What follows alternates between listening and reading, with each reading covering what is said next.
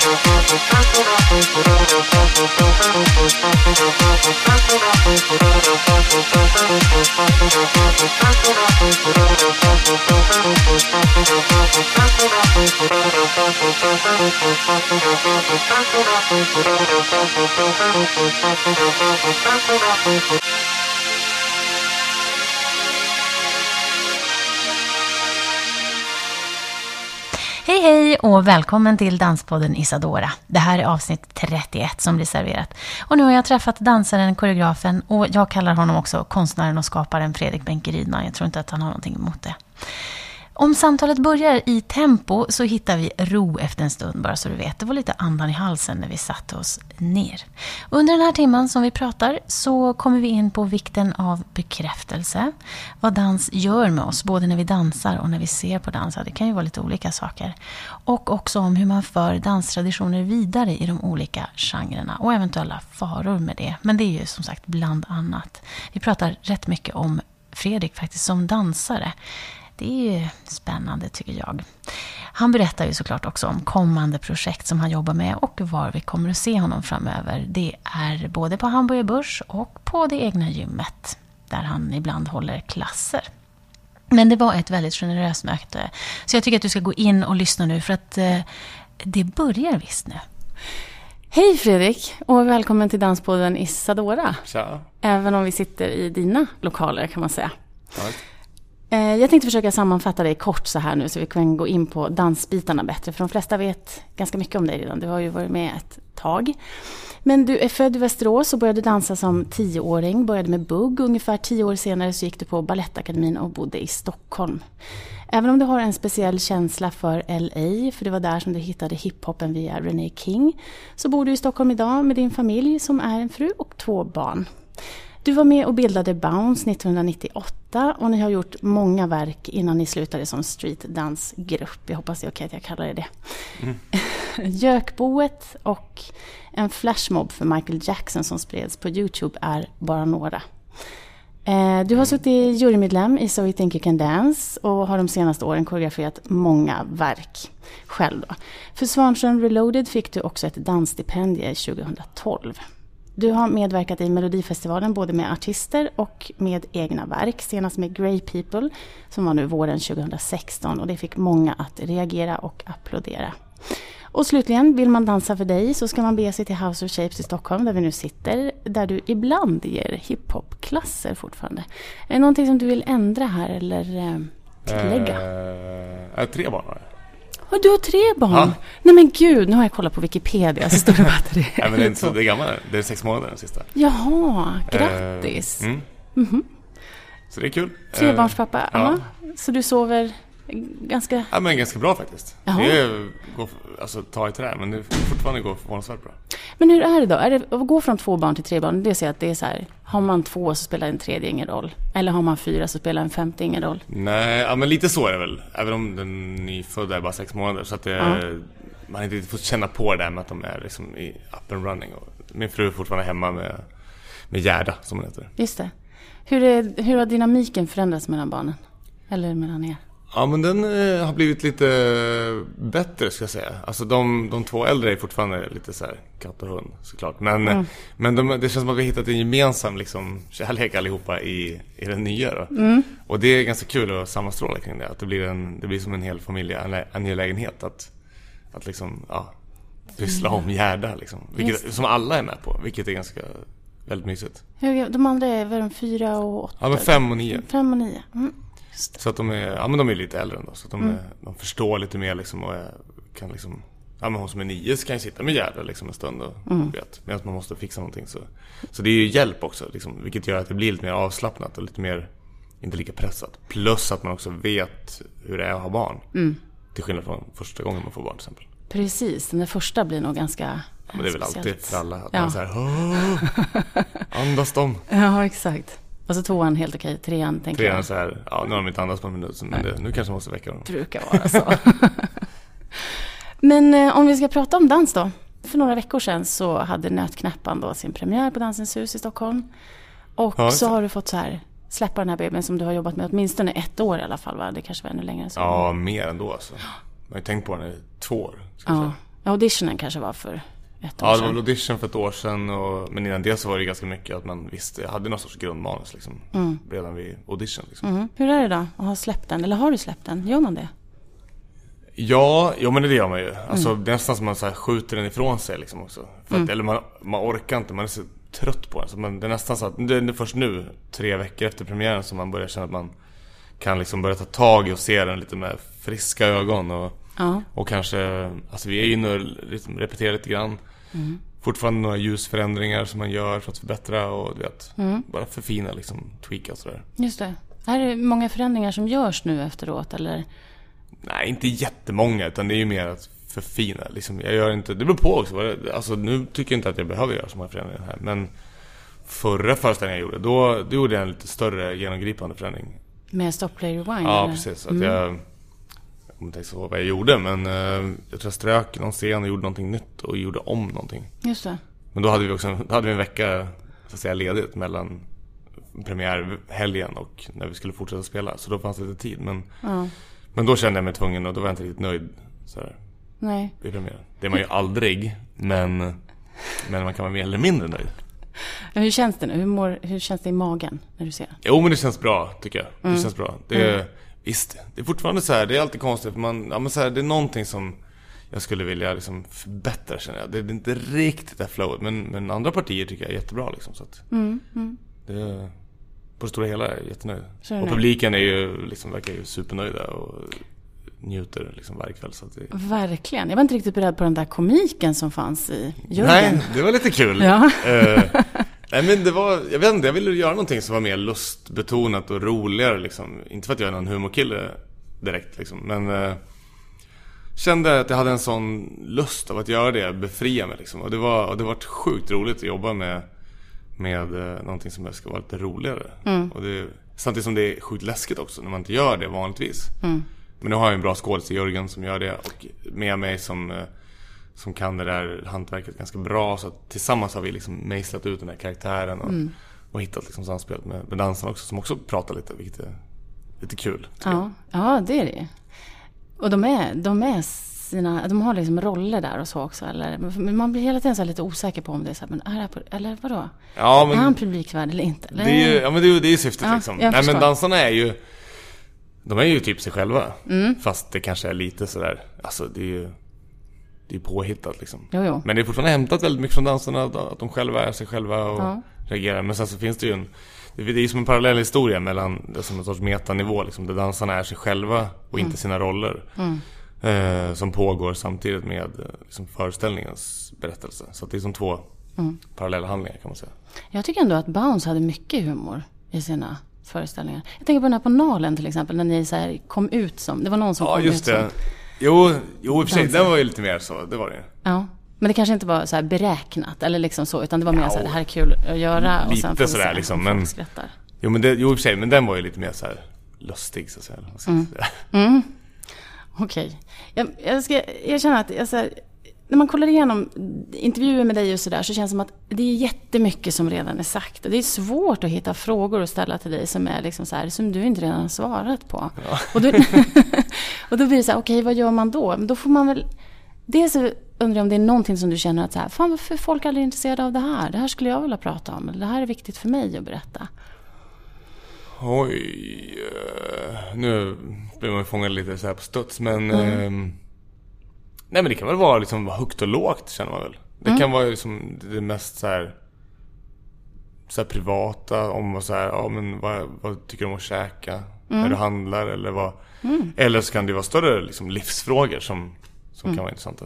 Men som du känner att du... Så här, för jag tänker att man fokuserar väl ofta på vissa delar i ditt liv och så. Är det någonting som du... Jo, det blir väl lite, man vill ju ofta liksom hänga upp det på att jag har haft diskbråck, känner man nu. Mm. Jag vet.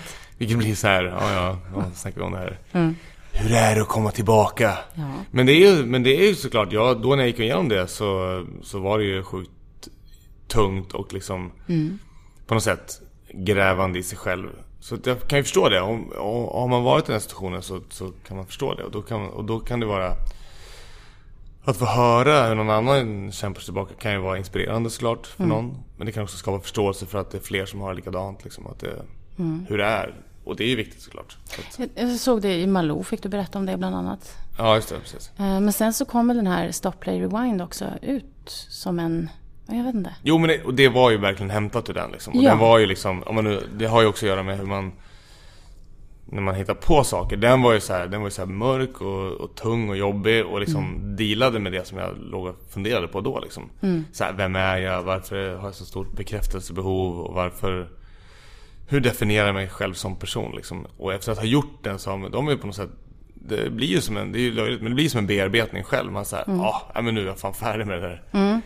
Och då kommer nästa grej, då vill jag göra någonting som var mer kärleksfullt och som var riktat mot barn lite mer. Och som har mer humor i sig och mer fantasifull och inte så ja, tung helt enkelt. Och då blev det nötknäppar. Och då blir det nötknäpparen. Så att de samspelar ju hela tiden liksom, precis som, som, som livet gör. Från, alltså det kan vara från dag till dag. Om man, om man är trött någon dag, då vilar man. Nästa dag så är man pigg, då är man ute och bara springer och kanske tränar. Och, Ja. alltså hela, naturen har ju hela tiden ett samspel mellan, mellan så att säga högt och lågt, höger och vänster. Och yin och yang och man, allt vad man vill. Så på så, samma sätt funkar det fast också i längre perspektiv såklart. Som att göra föreställningar. Men alltså har du ett stort bekräftelsebehov? Ja, det har, det har man ju. Eller jag har det i alla fall. Vilket är, fan det är som jävla sjukt irriterande. Är det? Ja men det, man, kan, man blir ju styrd av det. Indirekt liksom. Mm. Men alltså hur tar det sig uttryck då? Nej, men som för många, man, så här, man kollar på sociala medier om man har fått lite likes, det kan det ju vara. Och det är så skönt när man, det är så, det som är bra med att göra föreställningar tycker jag, för då släpper man den där. Man har tankar på någonting annat, så det blir som en frizon liksom, där man, där man Dels umgås man med människor som, som man jobbar med och, och, och har fokus på någonting gemensamt som man, som man tänker på, som man pratar om och man har kul, man skrattar och man, okej fan, hur löser vi det här? Det är så mycket mer att vara på riktigt liksom. Och ju mer man håller på att jobba desto mer blir det att det är den delen som är viktig för mig. Alltså från att man börjar repetera, eller egentligen från att man börjar hitta på och repetera tills premiären. Men nu, nu är det ju mest så här. Det är nästan så att det är som sämsta perioden efteråt. För då ska man gå runt och vara orolig för att alla, alla jäklar ska tycka att det är bra liksom. Ja. Då, då ska man så här ja. oroa sig för det liksom. ja. Men gör du det? Ja, jättemycket. Jag tänkte på i sommarpratet här från 2014, då pratade du om att så här, du fick ju jättemycket beröm för Svansjön Reloaded. Mm. Och så var det någon, var det Örjan Abrahamsson kanske på Ja. som bara, ja. Och, då, och det sätter sig. Ja, exakt. Då är det det som sätter sig. Ja. Fast alla liksom är, och det är lite samma sak den här gången liksom. Folk står och applåderar men så kan jag höra att någon tycker så här. Ja, nej men det var väl lite... Direkt så bara Vadå, vadå, vadå, vad tyckte du inte var bra? Och då blir det som en så här, sanning som man griper tag i och bara trycker in i sig själv. I någon sorts, och det, det är som en sorts så här. Jag vet inte hur jag ska hantera det riktigt om jag ska vara Nej, helt ärlig. Hur ska man hantera att man bara så här inte suger åt sig av att varför måste alla tycka att det är bra? Jag måste hitta någon sorts liksom sätt att själv förstå att att alla ska inte tycka att det är bra. Då, Det är kanske först då det egentligen är bra. Att det är så här, att det är det är då det är någonting som sätter sig på riktigt liksom. Som är, Och samtidigt så tänker jag hela tiden så här, fan jag, jag vill ju vara modig och jag vill ju göra saker som jag inte gjort tidigare. Som att, som att arbeta med text nu. Ja men då kanske det är några som det är klart att inte det blir världsbäst första gången man gör det. Men, men jag måste ju tänka att det som är intressant för mig, det var att jag vågade göra det. Och nu har jag faktiskt hittat på en text tillsammans med Jörgen liksom. Men jag ändå, jag som aldrig har skrivit en rad liksom i hela mitt liv. Men det här har du gjort tillsammans med honom? Alltså hela, hela den... Det. Ja, allt jag hittar, hittar på. ja. Det är ingen annan som har skrivit eller liksom Du har inte haft någon så här, någon med? manusförfattare. Nej. Okej. Nej. Det är väl eh, väldigt stort att göra. Ja men det jag menar, det, Ja. det, det det jag borde liksom se efteråt istället. Men du- istället för att titta på så här, mm, fan den där linen funkar inte riktigt. Eller, Men bara ja. att vara medveten om att man, att man har bekräftelsebehov eller liknande borde ju vara ett ganska stort första steg i alla fall. Jag tänker att Jo, vi, det är det väl. alla Jag vet inte om alla vet, om alla tänker så mycket men jag tycker att det verkligen står i vägen för min, för min så här närvaron. Mm, liksom. Att uh, vara närvarande hela tiden. Mm. Och det vet jag många, alltså, det är, framförallt så här yngre som tror jag har det ännu värre. Alltså, man, alltså jag träffar ju väldigt mycket Mm. så här, yngre människor än mig själv. Och vissa måste ju ha så här, "Nej, nu måste jag ha en mobilfri vecka. Mm. För att det äter upp dem liksom. och det kan jag, det kan jag liksom någonstans förstå. Även om jag inte varit där själv liksom, så kan jag förstå det. Och om jag tycker att det är jobbigt med det som, som jag håller på med. Så det, det kan ju vara så här, då blir det helt ohanterbart ju för för kanske människor som är uppvuxna i det här som har, har ännu mer i sin, liksom, sin eh, generation. Liksom, att det är där genom man lever.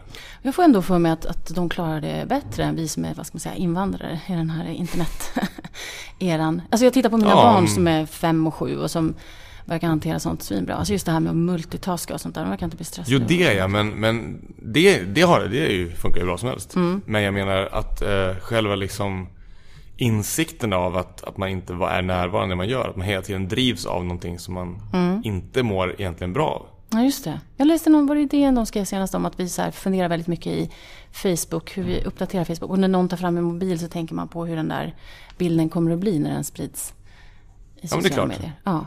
Men, då ligger man ju liksom för, man tar inte bilden för att man vill titta på den själv och för, liksom minnas tillbaka. Utan man, man tar ett annat syfte så här, ja men här, det här kommer folk gilla. Mm. Och det är lite samma sak, man, ja, varför, ja. ja, ja. Men det stör dig i alla fall. Men är det, är det viktigt för dig att vara framgångsrik då? Ja men det är det jag menar, det är liksom, jag tycker, jag tycker det men jag tycker ändå inte det liksom. Jag vill ju vara en person, jag bara tänker så här, men när ska jag När ska jag komma till ro och Mm. inte bry mig om att jag, om jag är framgångsrik eller inte? Men handlar det inte om en acceptans då? Alltså att du är på ett visst sätt? Jo men eh, jag vill inte vara riktigt så. Nej, du vill utvecklas från det. Ja, Jag vill vara, jag vill vara liksom, en, man vill ju vara en, en hel och frisk människa liksom. Har du någon som förebild, eller ser du någon så här, det är ett mål för mig, där vill jag hamna, jag vill liksom... Nej, alltså det värsta är... Alltså jag vill vara, jag vill vara en, en, en, en hel och frisk människa på så sätt att man inte har... Alltså den här liksom egoismen och framgångstörsten och liksom allt det där som står i vägen för att vara liksom så här... En, en, vara en, vad ska man kalla det för? En jävligt bra medmänniska liksom. Men och så, och så drivs jag av att titta på andra liksom konstnärer och liksom sådana som jag ser upp till rent konstnärligt. Vilka är det till exempel? Ja men du kan inte säga några namn för att då blir det som att jag hänger ut dem. Okej. Men, men, men om jag gör det och Ja. tittar på dem och så de som man har fått träffa. Då är de så här ännu, ännu större problem än vad jag har. Med att de är så här ännu knäppare. om du fattar vad jag menar. Att Ja. det är så här, då är de så här, men fan de är inte dugg sköna de här människorna. Nej. Men de är jävligt framgångsrika Eh, för det att de är så. ja, och, då, precis. och då undrar jag så här, men vilken väg ska jag gå? Ja. Ska jag gå åt det här som jag i och för sig älskar att göra och Mm. hålla på? Ska jag bli ännu knäppare och ännu liksom mer egocentrisk och ännu mer narcissistisk och liksom allting? Mm. Eller ska jag bara skita allting och bli... Det är som att det finns ett vägval liksom. Ja. Och varför går det inte att förena de där två? Eller går det det? Ja, det- är ju, det vill man ju tro. Ja, och det är det du funderar över då? Ja, det funderar jag lite grann över nu. Ja. Så här i kölvattnet av att jag gjort en föreställning. Och... Ja. Och Det är, så, det är så jävla tudelat menar jag. Det är något Ja. som är väldigt, väldigt, väldigt härligt och väldigt, väldigt positivt med det. Mm. Och sen någonting som kommer i, i bakvattnet av det. Just det. Där man tänker så här, "Åh, jag ska inte utsätta mig för det här igen. Och liksom... Mm. Och sen bara... Ja, fast nu har jag en idé. Och folk förväntar sig saker av dig också, tänker jag. Eller? Om du bara skulle lägga av? Ja, det gör han säkert. Men det kan jag nog skita i. Ja. För jag gör inte, jag gör inte, jag gör inte det för någon annans skull. Men vem gör du det för? Gör det? Alltså, är det för... Nej, men jag gör det för min egen skull. Ja, Alltså, för att du gillar jag- att jobba med dem du jobbar med? Ja, eller? Mm. för att det är kul. Det är, det är fruktansvärt roligt. Bara som idag när vi satt med, ja men nu jobbar jag med Danny Saucedo-showen som jag ska regissera och Mm. koreografera. Och så sitter vi och, och tänker ut det. Nu satt jag med, med eh, scenograf och eh, han som ska göra videoprojektioner och sådär. Och det är askul liksom. Det är det här som jag tycker är roligt. Och då så här, ska jag ta bort det där då liksom ur, ur liksom. Men jag måste bara hitta ett sätt att göra det utan att lägga så sjukt mycket prestation i det. Ja. Det känns som att du jobbar så himla hårt. Alltså, och dels också med Ja. så här scenografi och kostym och sånt där nu. Och sen text visar sig också. Men jag tänker, du har liksom breddat det också från dansare, koreograf. Ja, men det, men det är ju mest för att det är, är roligt att utvecklas. Ja. Antar jag. Att, att kunna, för jag tycker att det, och det tycker jag är nästan, nästan det roligaste. Att man börjar få lite så förståelse för, för scenografi, vilket jag alltid haft ett intresse kring. Börjar förstå lite mer om ljus, börjar fatta, kostymen är fortfarande värdelös på men jag börjar fatta lite mer. Eh, helheten, för det är egentligen först då som det blir, tycker jag, bra scenkonst. När man, Ja. börjar, när man börjar förstå helheten och börjar kunna skapa någonting. För annars så, om du inte vet det, då kan du inte skapa liksom för... Det, det är ju så här, när allting går i samma riktning, när visionen går i samma riktning på Mm. alla departments liksom. Det är egentligen först då det blir riktigt bra, Mm. tycker jag. Det är, liksom, det är nog ganska sant ändå. Och då, om man, ju mer man kan om allting, desto lättare är det att förmedla visionen och desto lättare att få med sig alla parter. Och, och du kan tänka ut idéer själv som rör allting. Du kan skapa bilder, du kan skapa saker i huvudet som du, som du kan så att säga, sen, sen förverkliga. Men ljus och sånt där, hur, hur tidigt är det med i stadiet? När, ljus och scenografi, när du tänker föreställning? Men det är med från början. Ja. Alltså det är liksom en, det är ju en del av, det måste liksom finnas med i bilden liksom. Den här fantasibilden så finns det med.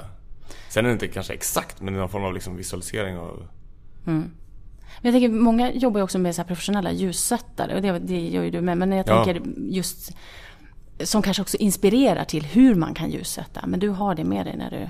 Nej men alltså det, alltså det är inte så att jag gör ljuset utan det, Nej, nej, nej. det är mer, det är mer att man, man har lärt sig lite så här. Ja men Mm.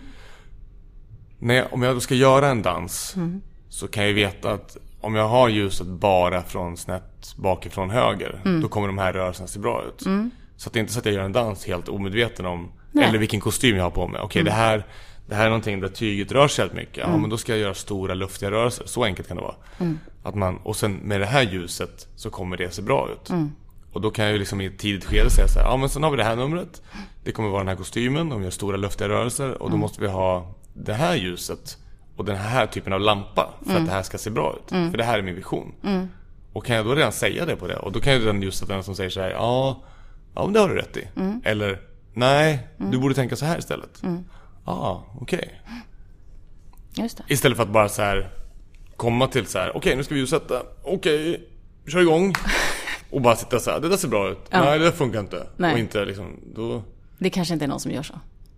jo, det tror jag många. Ja. Alltså som, som bara, Så här förväntar sig att få... kör. Ja. Vad blir det för ljus här då? Ja. Jaha. Och en del är ju väldigt, alltså Suen till exempel, den som jag pratade med som gör Buto, hon är Mm. så här, hon gör allt själv för att hon vet precis hur hon kommer Mm. Nej, men jag menar, det har ju att göra med erfarenhet såklart. Det är klart Ja, exakt. folk som har hållit på länge och håller på med en specifik grej, de, man lär sig. Och det är ju Mm. det, är det som är kul med, tycker jag, med, med att göra saker på scenen. Att, Mm. att man lär sig helheten liksom. För det är då man kan, ja, det är då det blir bra helt enkelt. Mm. Och det är kul när det blir bra. Ja. Hur mycket dansar du själv nu? Nej, inte så mycket. Jag ska ta klass ikväll. Och imorgon. Jaha. Det har ju inte hänt på flera... Ska du ta klass eller ska du hålla klass? Jag ska ta klass. Du ska ta klass. Vem, vem tar du klass för då? Nej, nu ska jag ta klass för Lisa i, i ensemblen. Nej, men som, ja, bara så här. Kul. Men, men om du dansar då, om du tänker på, vem tycker du om att eh, ta klass för? Eller är det någon som du gillar att dansa för? Alltså jag gör så himla lite så nu kan jag liksom inte säga någon... någon... Nej, men du har ju Så. dansat med Mats Ek Ja, ja, precis. i Svansjön. Men det var ju ganska länge sedan. Mm. Men är Eh. det någon som du, som du minns då? Som du... Jo men det var ju skitkul. Men det, var ju, det är ju bra material, det är bra koreograferat, allting är bra liksom. Så att det, det var ju fantastiskt. Är det någon som du skulle vilja ta klass för? Eller som du skulle vilja dansa med?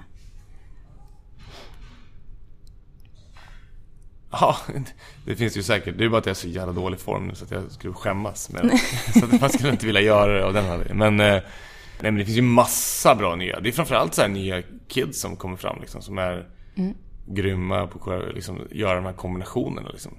Sen är det en annan sak att liksom jobba koreografiskt med, med en koreograf. Det är ju någonting helt annat, tycker jag. Men jag känner inte så himla stort sug av att göra det, tror jag. Nej. Sådär. Det skulle vara kul att bara vara dansare och bara få ta hand om sig själv och bry sig om Skulle det vara det? Ja men sitt eget. Ja. Bara för att liksom slippa det här ansvaret någon gång. Ja. Inte bara... Men är du, alltså, kan du längta tillbaka efter att bara så ta och dansa? Ja men det kan jag verkligen. Ja. Du dansade ju för Senago Say, eller hur? Ja just det, jag gjorde ju, det var väl det senaste framträdandet. Ja, men jag blev lite förvånad. Jag var så här, men är det... Jo, men det är ju Benke. Hur kom det sig? Nej men det, jag fick frågan om jag ville vara med och göra någonting på den här galan och så... Jag kommer faktiskt inte ihåg hur vi kom fram till att jag skulle dansa just Seinabo. Men eh, ja, det var ju bara liksom en fantastisk låt. Och, och det, ja, det improviserade jag mest. Liksom. Så det var ju, det var ju själv. Så det var inte så... Det var ju svårt men det var ju inte så här, att det var 2000 rep liksom. Nej, men det såg ut att vara en väldigt så här crossover mellan modernt och med alltså, streeta inslag. Hur skulle du själv beskriva din stil när du Jo men det är väl någon form av liksom, någon jäkla blandning mellan modernt och, och hiphop liksom. Mm. Någonstans. Det har blivit det mycket mer nu. Skulle du inte säga det? Alltså jag tänkte om du Ja, ser... ge- generellt ja, i Generellt. hela, absolut. Precis. Hur har, hur har situationen, alltså danssituationen förändrats tycker du sen du började dansa? Om man nu ser det så här, du började Balettakademin då. Ja men det har ju skett ganska, ganska, eller väldigt mycket tycker jag. Alltså Vad- just att, ja. att det här med hiphop var ju någonting som var extremt inrutat. Att man gjorde antingen så eller så. Mm. Det var antingen locking, popping eller breaking eller Mm. sådär. Och då, det var liksom klara fält. Och sen i Bounce så gjorde vi ju alltid så att vi liksom försökte bryta de där liksom, gränserna och blanda in andra element liksom. Mm. Och idag känns det ju som att, alltså till och med så här i LA och popvärlden, alltså stora, så där kan man ju dansa modern dans nu. Vilket man blev så här typ, det blev man ju fan halshuggen för. Om man gjorde 1998 när vi började med Bounce. Mm. Och blandade in modern stil. Då var det så här, då ska man ju skjutas liksom. Mm. Medan idag är det liksom helt, helt ute där. Och det är liksom i den moderna dansvärlden så finns det jättemycket streetdance-influenser. Mm. Och i hiphop-världen så, så, så görs det jättemycket moderna verk ju. Mm. Som har liksom, ja, så var ligger var. Det, det, det är väl ingen som kan sätta någon liksom, stämpel på det längre, vilket är ju extremt skönt liksom. Ja. Och det är så det ska vara tycker jag, i en, alltså i en, i en, konstform. Att, man, att den hela tiden utvecklas och befruktar varandra. Och, Men Bounce var ju Jobba vidare, väldigt, eh, alltså tog ju in kan man väl säga då hiphopen till. Som gör att det finns hiphop uppe i Kiruna och det gör det ute på landet och liknande. Alltså överallt. Hiphop eller street eller vad man ska säga. Ja. konstigt att dansa. Ja men exakt, ja, men vi lyfte väl upp det i alla fall på en nivå så det blev mycket mer tillgängligt. Ja. För alla och inte vara någonting som är sådär bara, åh vad är det där för någonting liksom. Nej, Utan- men också att det blev en konst. Alltså att man såg det på de stora scenerna och ni turnerade med det. Och, Ja, alltså från att också... Jag tänkte att ni fick väl kämpa ganska mycket när ni så började stå på scenerna och så här. Men vi vill också ha utrymme, vi vill också ha ett omklädningsrum, vi vill också... Och så... Ja, både, både ja och nej. Mm. Alltså, det var ju så att vi blev ju liksom populära liksom så här. Mm. Så att det var, det var ju, på så sätt var det ju så att säga enkelt. Mm. Men sen, alltså det där med att så här, vi vill också ha ett omklädningsrum. Det är ju mer, så har det ju alltid varit för dansare. Att man är typ lägst på skalan. Mm. Men är det fortfarande så? Ja, typ. Ja. Tror jag. Om du kommer till en värld där det liksom handlar om eh, där folk sjunger eller spelar teater eller spelar instrument. Alltså de, eh, ta ett tv-program liksom, om det är liksom artister som ska framträda. Om det är en dansgrupp som är med, då kan du ge dig fan på att de har omklädningsrummet som är längst bort i korridoren från scenen. Och minst utrymme fast de är flest personer. Vad handlar det om egentligen? Det handlar om en status, att det liksom är... Det är bara så det ser ut liksom. Ja. Att det finns en, finns en statusnivå liksom, som skiljer sig åt helt enkelt. Ja. Men den är ju bara att försöka jobba bort och det, det går ju sakta men säkert till det bättre skulle jag säga. Det är klart att det blir bättre och bättre men det, är, men det, tar, det tar lång tid att förändra en sån invand liksom hierarki. Hur ska man ändra den då? Alltså jag skulle säga att det handlar bara om att göra bättre dans. Ja. Det är själva grundgrejen. Mm. Vad är bra dans då? Men det är ju allting liksom. Men det, det handlar om att göra... Det kan handla om att alltid vara professionell och vara, vara liksom... Från den lilla dansgruppen som uppträder i ett köpcentrum. Att visa att så här, vi, vi tar det på största allvar, man gör alltid bra ifrån sig. För då tror jag att i den långa, långa, långa, långa loppet upp till liksom den största liksom konstnärliga världen liksom, på de stora operahusen liksom. Om man alltid framför någonting bra så kommer folk få respekt för det man gör och man kommer tycka att det är bra. Och det är som att man måste liksom Dans har väl traditionellt varit ganska liksom smalt som, som konstform. Många har tyckt att det är helt konstigt liksom sådär. Men med, i takt med nu att det breddar sig och börjar bli, öppna upp mer för så att säga vanligt folk. Det blir liksom mer, Det är inte kanske lika konstigt idag att gå på en dansföreställning Nej. som det var för 15 år sedan. Men då måste de dansföreställningarna också vara jävligt bra. Ja. Så att fler folk, och de som går till exempel, ja men nu är det många som kommer och kollar på Nötknäpparen till exempel. De måste ju sen välja så att, ja ah, men ska vi inte gå och kolla på någonting annat på Dansens hus då? Jo det gör vi. Just det har vi bra ju. Ja. Så att, så att det är tillräckligt bra hela tiden så att folk liksom vill gå vidare och skapa. Ja. För då kommer, då kommer dans få större plats i Efterfrågan kommer öka, det kommer få större plats, det kommer få större betydelse och då finns det Då finns det liksom plats för hela skalan av dans. Mm. Från det svåraste till det lättaste liksom. Just det. Men, Men- det gjorde väl ni också? Ni tog er på stort allvar, alltså Bounce. Och, och det ni gjorde, alltså dansen. Oh ja! Men jag tänker att det, det får jag för mig att det gör ju även du. Och att det i sig Ja, ja. också. jag ville komma bara till att du även sätter, eller ställer krav på dina dansare, de, eller de du arbetar med, alltså kring att vara seriösa och komma i tid och vara... Ja, fast jag tycker att jag är Ja. lite för slapp om jag ska vara ärlig. Är du? Ja. Jaha. Nej men alltså, jag försöker ställa krav genom att vara seriösast själv liksom. Mm. Att vara att vara otroligt dedikerad och vara alltid liksom på plats och närvarande och liksom ge 100% hela tiden. Då tror jag att man får, det är det bästa sättet att få med sig folk. Mm. Inte stå och skrika liksom. Men jag ställer krav, men det är liksom Det är skillnad också liksom. Nu när man jobbar med folk, de, visst de vill väldigt gärna göra jobbet så här, men de är fortfarande så här, ja men det är fortfarande ett jobb liksom de gör. Och det kan, man, det kan jag känna så här. Det är lite, det är lite tråkigt. När man var med Bounce, då var det liksom Då var man i en sån punkt i livet också. Där man eh, Där det betydde allting liksom. Och det var någonting som var extremt Härligt i det ju. Att man kunde vara med i en grupp där alla liksom brann för någonting och man kunde offra typ vad som helst för det.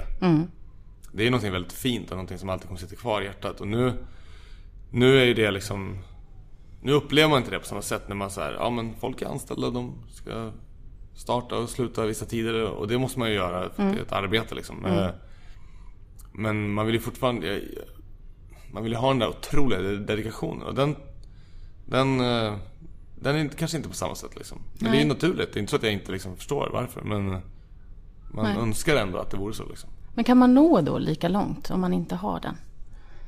Nej. Det är det enkla svaret. Vad tycker du är en bra, vad utmärker en bra dansare? Ja, men det är ju att man, ja. För mig, det är så olika, men för mig så innebär det ju såklart att man har en, eh, en teknik och en grund liksom rörelse, rörelsekvalitet. Musikalitet är jätteviktigt för mig. Du kan ha musikalitet så att du förstår musiken du dansar till. Men du måste också, en, du kan också dansa till, så att säga, utan musik. Men ha en musikalitet hur du sätter ihop rörelserna. Ja. Och det har inte alla dansare. Och sen så det sista och viktigaste är kanske att du liksom Att du har en hängivenhet och att du kan pressa din kropp till det yttersta liksom. Och det kommer, det sitter ju bara i huvudet. Det har inte med liksom om man är vig eller inte eller har liksom flexibilitet i, i lederna liksom. Utan det har med Det har att göra med inlevelse och, och att liksom jobba sig in i det. Och jag tycker ofta det kommer med musikalitet. Om, du kan, om du kan vara så närvarande i musiken så skapar du en, en, eh, en, närvaro när du dansar. Som, som, där hela kroppen är involverad. Och då Det som händer då som är så bra med dans, det är att du skapar liksom att det är sant på scenen. För att du kan aldrig ljuga i en sån situation när du är helt upp, 100% uppslukad av dansen och eh, musiken så blir du 100% sann på scenen. Och den, den upplevelsen kommer alltid att beröra folk. Det är samma sak, jag kan ju bli otroligt berörd av folk som sjunger. Jag hör inte ens vad de säger för text. Men det spelar ingen roll, för att de, jag hör att de är, de är i, i sången. Och de använder hela sin kropp och hela sitt, liksom hela sin själ liksom, för att uttrycka det här. Och det är det som jag tycker man blir berörd av liksom. Och det, det som är skillnad på teater liksom, för där, ibland så eftersträvar, eftersträvar man ju att det ska vara liksom eh, Det ska vara som på riktigt. Och för mig så kan det liksom aldrig bli På riktigt för att det, du sitter fortfarande i en salong. Det spelar ingen roll. Det, det blir bara ett mått av så här: okej Ja men nu var de jävligt skickliga på att få det att låta som att det var på riktigt. Men det, det var inte på riktigt. Nej. Däremot kan, om man gör någonting annat Om jag dansar liksom, det är det jag tycker liksom är själva Om man ska säga fördelen med dans, som, jag, som jag försöker eftersträva också. Om du dansar 100% och ger dig 100% hän Då är det faktiskt på riktigt För att du gör det på riktigt liksom Men om du, om du bara som Tar en vanlig så, talpjäs och agerar liksom Så är det, det är fortfarande så här Det är i alla fall 1% osanning för att du står fortfarande på scenen där Ja. Sen kan man ju skapa, så finns det ju teater som skapar riktiga liksom Som är på riktigt, som är helt fria. Det finns ju också, men Ja, ja. men det är det mest klassiska exemplet liksom. Just det. Men jag vet inte om det är för att jag är naiv eller så, men jag känner att de senaste gångerna när jag har tagit klass och jag har fått veta vad det är jag ska känna, eller vad det är för någonting vi egentligen ska uttrycka, så blir det en helt annan sak. Det blir en så här, alltså att, att lära sig steg är en grej, och sen Mm. att så här, och det är det här som du, som du uttrycker, du slåss för ditt liv till exempel. Och när man får veta det, då blir det så här, oh, vänta nu. Då kan jag inte bara göra så här. Nej men exakt, då måste du färga rörelsen med det. Och då kommer det bli ett annat fysiskt uttryck. Exakt. Så om jag, när jag ser dans på scen till exempel så blir, är man ju väldigt eh, känslig för, eller jag är väldigt känslig för om, om jag tror på det eller inte. Och tittar jag på, om det är så här en grupp som står så ser man någon som bara så här, men han tror ju helt på det. Då är det, då är det honom jag vill titta på. För att det är det jag vill se, Exakt. det är den känslan jag vill ha. Och du behöver inte ens förstå vad är det han gör. Nej. Men du ser att han är, som du säger, du ser att han är helt inne i det. Jag, jag har ju ingen aning om steg och sånt där, det är bara... Nej. Men, men det, den känslan är helt oslagbar. Så Ja, vad, dans för dig, jag vet att du har pratat om så här, när du började dansa på riktigt, alltså från att du buggade och liknande och kastade Ja. folk i luften. Så, så vad var det som var riktigt för dig? Var det just att förmedla den här känslan? Det var en ledande fråga. Men... Uh... Nej men alltså dans på riktigt, det har inte jag fattat förrän jag typ slutade dansa. Nej? För att jag, man strävar, eller då när jag tränade liksom, så var det så här teknik och göra rätt och göra liksom Ja. fint och göra rätt linjer och allt det där. Mm. Men eh, det tog, tog ja det, oh, jag ska säga att jag hittade väl lite grann av det liksom. Men det är, först, det är typ först nu som jag förstår det. Och det har kommit till dig nu? Det har inte du haft mer än nu? Ja men inte liksom, det är gradvis sker det liksom. Det är inte så att jag bara dag och förstår det. Men, eh, men, eh, ja men lite så är det att det liksom Ja.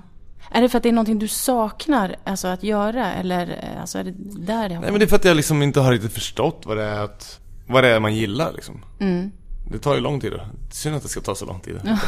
Men vad är, vad är det du gillar själv då? Jag har nog varit ganska liksom, närvarande när jag dansar för jag är ganska, tänker det. jag är ganska uppslukad, eller jag var alltid det när jag stod på scenen liksom av Ja. Så att jag tror att jag hade det, men jag hade inte, liksom, inte liksom, det där Jag hade inte skrivit ner på papper liksom. Nu har du gjort analysen. Ja men exakt Jaha. Men vad är det själv du vill se på scen då? Eller vad, vad ser du? Men jag tycker om att se allting egentligen Ja. Men ser du annan dans? Eller ser Ja, du ja, annat absolut. än dans? men En jag del, en del också. är ju så här, men gud jag är så trött på dans för det är det enda jag gör så att jag vill se någonting annat. Eller jag läser eller jag tittar på film eller vad som helst. Nej men jag, jag kollar mycket på, på film Försöker se all möjligt, all möjlig typ av scenkonst Som inte bara är liksom så här, den teatern Jag är inte så intresserad av liksom Det gamla vanliga liksom Jag försöker alltid Man vill alltid bli överraskad tycker jag liksom Nya liksom uttryck, ny- nya Vinklar liksom på På själva uttrycksformen och så vidare Men nu har ju du valt att göra så här, några klassiker eller klassiska verk som Svansjön och Eldfågeln och Nötknäpparen och sådär. Och så tänker jag att eh, även i Bounce så gjorde ni så här, vad ska man säga, erkända verk. Som Gökboet som jag mm. tyckte jättemycket om. Men där förstod jag att eh, det var också ganska svårt att få igenom rättigheterna och sådär till den. Kan du berätta lite grann om bara den resan? Jag förstår att det var din idé från början. Ja, det var det nog. Jag kollade på filmen på sommaren. Ja. Och bara tänkte att... Ja, jag kommer inte ihåg vad det var. Jo, det var nog att... när de tog den här medicinen. Så var det som att de får en medicin i en lucka där liksom. Att det var som att de så här skulle gå och ta klass och att Ratchet liksom som, som är den här ondskefulla liksom så här härskaren inne på det här psykhuset. Hon var som liksom balettläraren. Så det var fast en kul grej liksom att, att spinna på. Eh, nej men alltså sen att få rättigheten, det var väl, alltså det är som, idag är det ju, alla är ju jävligt liksom måna om sina rättigheter. Det är ju, Men det handlar inte om att lite- gestalta psykiskt sjuka på scen? Eller var det inte någonting kring det? Jaha, nej det var det faktiskt inte. Nej. Var, nu slår jag hål på hela din idé. Ah, nej, men det var, nej men det var faktiskt inte så mycket sånt. ja. Det var ju mer med att det var så här: okej hur ska vi göra det här så att vi inte liksom Vad ska man säga? Eh, driver med att vara psykiskt sjuk. Utan försöka göra det på ett fint sätt och för mycket, för det som filmen går ut på handlar om att alla är Man är olika på olika sätt. Sen är det bara grader om betraktelsesättet på om någon är sjuk eller inte. Det är ju bara vad är normalt och vad är inte normalt. Just det. Ehm, och göra det med, med en, en eh, nyansskillnad. Och det tror jag vi kanske lyckades med. Liksom, att försöka göra någonting ändå fint av det liksom. Som Ja. är, filmen är ju fantastiskt bra liksom på det sättet. Den, Ja, just det. Och ni använde också film i er eh, konst på scenen. ja just det, då hade vi med en liten rulle. Ja, jag tyckte Så- det var ganska nyskapande då. I alla fall. Ja, det var många som eh, nämnde just den där filmen vi hade med i Ja, jag men det är så här, jag vet typ inte ens varför. Men det var, den, det var någon sorts svartvit liksom ja. det här 20-tal. Men- 20-talsfilm fast det var bara hiphop. Det var bara återigen crossover-grejen liksom. Att det Ja, spelade mot varandra på något sätt. men gillar du att göra så där, det oväntade? Jag tänker även på näsknäpparen just att du har den där ciceronen och... Jo men det är ju det. Det är ju så här, det är ju liksom Man vill ju alltid, fan du måste ju väcka publiken liksom. Mm. det, är så här. Själv blir jag ju, jag blir otroligt trött på när jag ser så här, ja men det har jag sett förut. Okej. Mm. Nu då?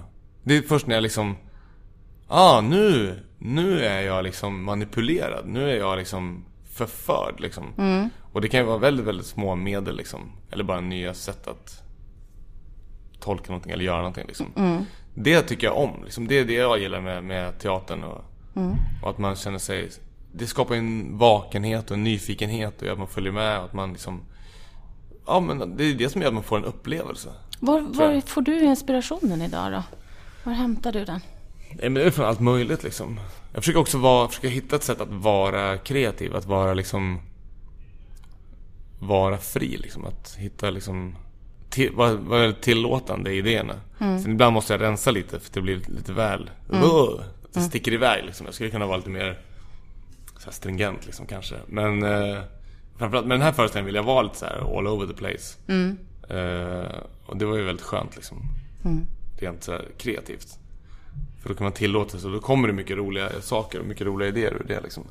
Men dansarna som du arbetar med då, är de Mm. inspirerade om dig? Ja, men det gör de ju. Så, och nu valde jag dem för att de liksom ur en sorts... Det är så himla viktigt att göra rätt casting. Det är ju verkligen helt avgörande. Eh, för tar du rätt person till rätt roll så kan du få ut så otroligt mycket. Då är det som att... Då, då är det liksom inte ens... Det är som att man måste kämpa ibland med vissa. Om du har fel person på fel roll. Då måste du liksom kämpa med att hitta det där uttrycket som... Som vissa personer, om man har valt någon annan som har gratis. Det räcker med att de går över scenen så bara, japp, då är vi hemma. Och så får du fram det där. För att alla människor utstrålar någonting ganska intuitivt. Eller så här som, som det bara kommer liksom. Och det handlar med allting. Alltså utseende, energi, kroppshållning, gångsätt, allting liksom. Och, och väljer du rätt där, då kan du liksom verkligen... Det är som att du kommit halvvägs redan i bara valprocessen. Och sen ska du bara liksom göra steg. Till det, så att säga. Men hur ofta blir det fel? Nej men det handlar ju om att man väljer noga. Man måste ju liksom vara otroligt noga för när man väljer. Och inte vara... Man måste se till vad man ska göra på scenen. Det, är så, det är lätt att bli förförd av någon som är duktig liksom. Som Ja, är ja. bra, som, som charmar en och som bara får en så här wow. På en audition till exempel. Ja, Men då måste man återigen fråga sig, ja men är det här rätt till det vi ska göra på scenen? just det. Och då måste du veta exakt Ja, och då måste man, och då måste man veta det, vad man letar efter. Så det handlar ju mycket om att jobba fram till den punkten så att du vet vad du vill göra innan du har eh, audition. Intressant. Jag, jag, det- nu kanske det blir en liten annan del här, men jag pratade med Nadja Sellrup om eh, den klassiska balletttraditionen och så. Hon var ju med i ett av dina nummer på Melodifestivalen var det 2013. Ja, just det, precis. Hon representerar den klassiska dansen. Eh, och hon var lite så här, ja men hon ser på streeten eller hiphopen att man så här för traditionen vidare ganska intuitivt så här till nästa generation och så. Att det hela tiden är ett pågående kunskapsutbyte. Men hon ser på den klassiska genren eh, där hon också är fast. Och vi pratar om det handlar om fast anställning eller om, om man frilansar. Men just att där gör man inte det på samma sätt. Det är kanske en annan konkurrenssituation och så. Ja, okej, att det liksom förs över mer kunskap liksom automatiskt så att säga. Precis, än det gör inom den klassiska. Och hon tyckte att det var synd att så här, man inte mer kanske coachar och så varandra. Men eh, min fråga är egentligen så här, hur tror du att det påverkar själva dansgenren, alltså hiphopen eller streeten till exempel? Att man, om du håller med om att man har det här ständiga kunskapsutbytet. Jo, men jag tycker att det sker mer eh, överföring i en positiv anda liksom. Eller jag, jag kan inte så mycket om den klassiska, men om det nu skulle visa sig, jag kan om den mer eh, streetsidan. Och där tycker jag ändå att det gör det liksom. Men det som, eh, jag tror att det skapar en värld där där du är mer tillåtande helt enkelt. Du skapar liksom, du, du låser inte in folk i gränser att vad du kan göra och vad du inte kan göra. Och det skapar ju en kreativ frihet. Som gör att, att, att den utvecklingen ja, kanske bara liksom går friskare liksom. Och att den går liksom lite snabbare och det är mer blomstrande helt enkelt. Eh, för att det känns inte som att det finns så mycket hinder. Nej. Och det handlar ju om ett synsätt bara i, hos de människorna som, som gör det. Men det är, det är en överlevnadsdel också. Att man faktiskt hela tiden ser till att så här, upprätthålla den här traditionen. Jag tänker på när man tar houseklasser till exempel. Så prat, ofta om man tar det för någon ny person också, så berättar de ofta hela historien. Eller så här, delar som de tycker är viktiga att poängtera. Att man har med sig historien. När du dansar house så ska du ha med dig Ja, det där har ju blivit så liksom. På senare år, tycker jag. Jag vet inte var det kommer ifrån egentligen. Nej. Om det, men det, det är ju också någonting protektionistiskt i det, kan jag tycka. Att det är så här. Det är nog en fara, ser jag snarare. Ja. Att det kan vara en fara. Intressant. Det, är, det är intressant att man vet var det kommer ifrån. Så länge man inte liksom... Det indirekta är ju att man kan låsa folk i att säga så här, ja ah, men det där är inte house. Ja, det där är house. För att man har fått höra historien liksom. Det, det är nog inte det som är syftet liksom. Men eh, det finns ju en fara i det att man, att man börjar som kapsla in liksom. Eh, och säga indirekt vad som är rätt och vad som är fel. Men det, det är inte så konstigt för det, det är en ganska vanlig mekanism tror jag. Alltså vad den håller på med. Om du så att du så här jagar älg eller kör motocross liksom. Så tror jag att det finns så här folk som säger nej men så här jagar man älg. Om man ska göra det så gör man, sitter man så och man väntar så många dagar bakom en sån här stubbe och du kollar på myrorna liksom. Så finns det folk som vill tala om att så här har vi alltid gjort. Ja. Det här är liksom original style liksom. Och då finns det ju så här att man vill, man vill vara äkta liksom.